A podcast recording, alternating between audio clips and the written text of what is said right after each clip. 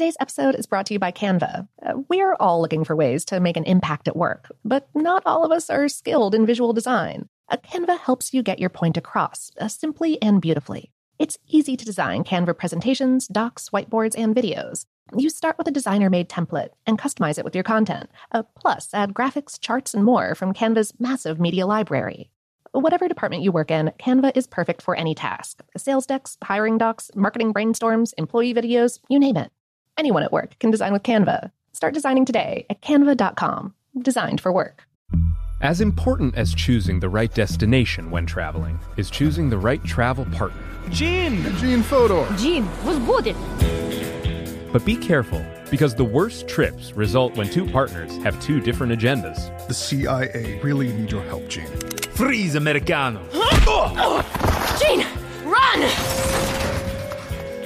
Listen to Fodor's Guide to Espionage on the iHeartRadio app, Apple Podcasts, or wherever you get your podcasts. I'm Stephanie J. Block. And I'm Mary Lee Fairbanks. And we host Stages Podcast. Binge close to 100 episodes. Hear the inside stories from backstage and behind the scenes as we go beyond the resume and into the heart of creativity and what it really takes to be in the business of show business. Don't miss our chats with the season's Tony nominees. If you love theater and entertainment, you are going to love Stages Podcast. Subscribe to Stages Podcast wherever you listen to your podcasts and visit us at stagespodcast.net.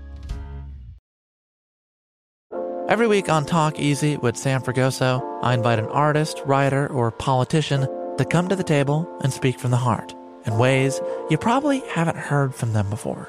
Some of my favorites are with Tom Hanks, Questlove, and Cate Blanchett. In recent weeks, I talked to actor Dan Levy, director Ava DuVernay, and the editor of The New Yorker, David Remnick. You can listen to Talk Easy on the iHeartRadio app, Apple Podcasts, or wherever you get your podcasts.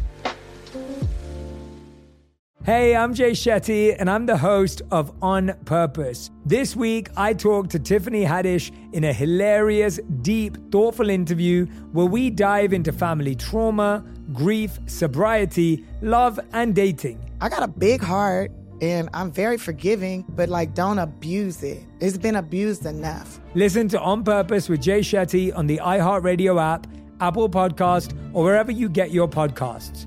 Trust me, you won't want to miss this one. Welcome to Brain Stuff, a production of iHeartRadio. Hey, Brain Stuff, Lauren Vogelbaum here. The world was shocked when Prince Harry and his wife Meghan Markle, aka the Duke and Duchess of Sussex, announced they were leaving Britain's royal family in January of 2020. A second jolt occurred when the two sat down for an interview with Oprah Winfrey in March of 2021 and revealed how disheartened and, quote, trapped they'd felt by the royal institution. They also tried to explain a bit about how the crown operates. At one point, Markle said, So there's the family, and then there's the people that are running the institution. Those are two separate things. And it's important to be able to compartmentalize that because the Queen, for example, has always been wonderful to me. It's a complicated, convoluted system. The royal family consists of Queen Elizabeth II and her husband, Prince Philip, also known as the Duke of Edinburgh, plus their four children Princes Charles, Andrew, and Edward, and Princess Anne, and each of their spouses. Elizabeth and Philip's eight grandchildren and nine great grandchildren are also royals. But this family is also part of a sprawling business institution with thousands of employees who manage the royal affairs. As with any other company, these employees work in human resources, public relations, information technology, housekeeping, and so on, in addition to occupying visible roles such as personal secretaries, drivers, and security. About a century ago, King George VI, Elizabeth's father, dubbed this combination of business and clan as the firm. With so many employees and such prominence, the firm requires a lot of money to operate. In 2020, the bill came to 82.4 million pounds, or about 114 million dollars US. These funds don't come from taxpayers per se, but from a convoluted system with real estate at its core. Here's how it works. Every year, the UK government gives the royal household a monetary allotment called the Sovereign Grant. The money in the grant is a percentage of the surplus revenue from the Crown estate, which is an extensive real estate portfolio belonging to the Crown. The portfolio's profits mainly come through annual appreciation and farming. In 2017, the monarchy received 25% of the Crown Estate's surplus net income, a jump from the previous 15%, plus an additional 10% allotment that will last a decade to refurbish Buckingham Palace. The government retained the remainder of the surplus. For the article that this episode is based on, How Stuff Works spoke via email with Laura Clancy, a media lecturer at the UK's Lancaster University and the author of the upcoming book, Running the Family Firm How the Monarchy Manages Its Image and Our Money. Clancy explained that Queen Elizabeth II doesn't personally own the Crown Estate. Instead, it's a publicly owned property portfolio held in trust by the Crown, meaning that should the entire monarchy be abolished, all those profits would go to the public. Clancy also notes that the sovereign grant is often reported to be the official cost of the monarchy, but that's not quite accurate. The royal family's security is paid for by the Metropolitan Police, plus local councils pick up the tab for royal visits, meaning the actual cost is greater. Working royals like the Queen, Prince Charles, Prince William, and his wife Kate, the Duchess of Cambridge, receive funds from the sovereign grant to support their work, travel, staff, clothing, and residence renovations. They do not receive set salaries, however, nor are they typically allowed to do paid work. But the Queen receives a substantial income from the private Duchy of Lancaster, a set of commercial, agricultural, and residential properties that was attached to the monarchy in the year 1265 CE. As of 2019 to 2020, it generated more than 25 million pounds for her. That's nearly 35 million dollars US. Similarly, as heir to the throne, Prince Charles receives income from the private Duchy of Cornwall, also established centuries ago. The two will pass on some of this income to their heirs, though it isn't known how much. And as if all of this wasn't enough, the firm's complexity involves a lot more than money. Another aspect that's difficult for outsiders to grasp is its myriad rules, regulations, and traditions. Some are non controversial, like bowing or curtsying to the Queen, but many others may seem silly or off putting. Uh, women are supposed to always wear pantyhose, for example, and never cross their legs while sitting. Makeup is supposed to be minimal, and couples are not supposed to engage in any public displays of affection, not even hand holding. Oh, and you're not supposed to close your own car door. But who's making these rules, insisting that they be followed, or allowing them at times to be broken? Clancy says it's unclear.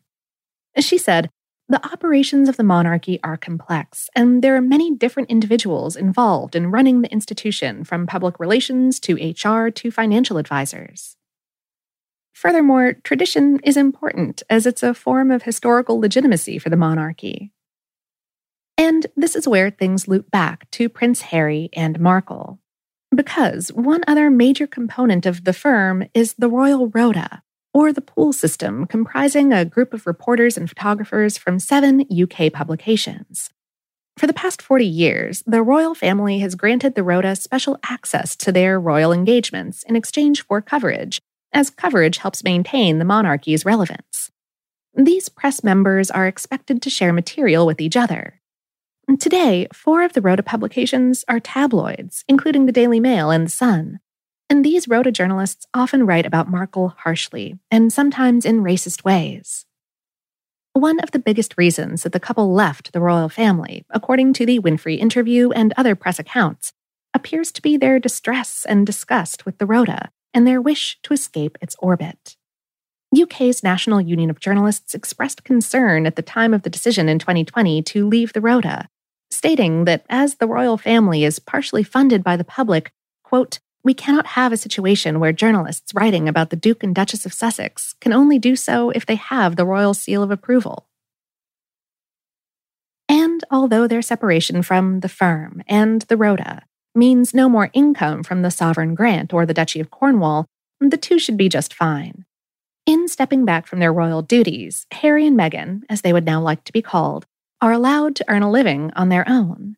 The couple quickly inked a three year podcasting deal with Spotify that's allegedly worth $25 million and a five year Netflix deal, allegedly worth over 100 million.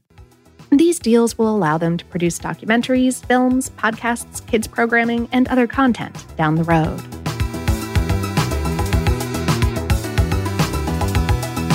Today's episode is based on the article The Firm versus the Family How Does the British Monarchy Really Work? on HowStuffWorks.com, written by Melanie Radzicki McManus. Brainstuff is a production of iHeartRadio in partnership with HowStuffWorks.com and is produced by Tyler Klang. For more podcasts from iHeartRadio, visit the iHeartRadio app, Apple Podcasts, or wherever you listen to your favorite shows.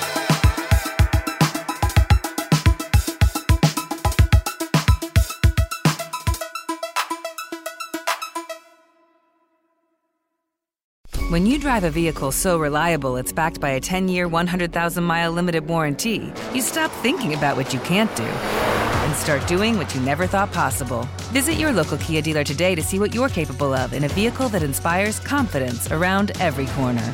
Kia, movement that inspires. Call 800 333 4KIA for details. Always drive safely. Limited inventory available. Warranties include 10 year 100,000 mile powertrain and 5 year 60,000 mile basic. Warranties are limited. See retailer for details. As important as choosing the right destination when traveling is choosing the right travel partner. Gene! Gene Fodor! Gene, was good!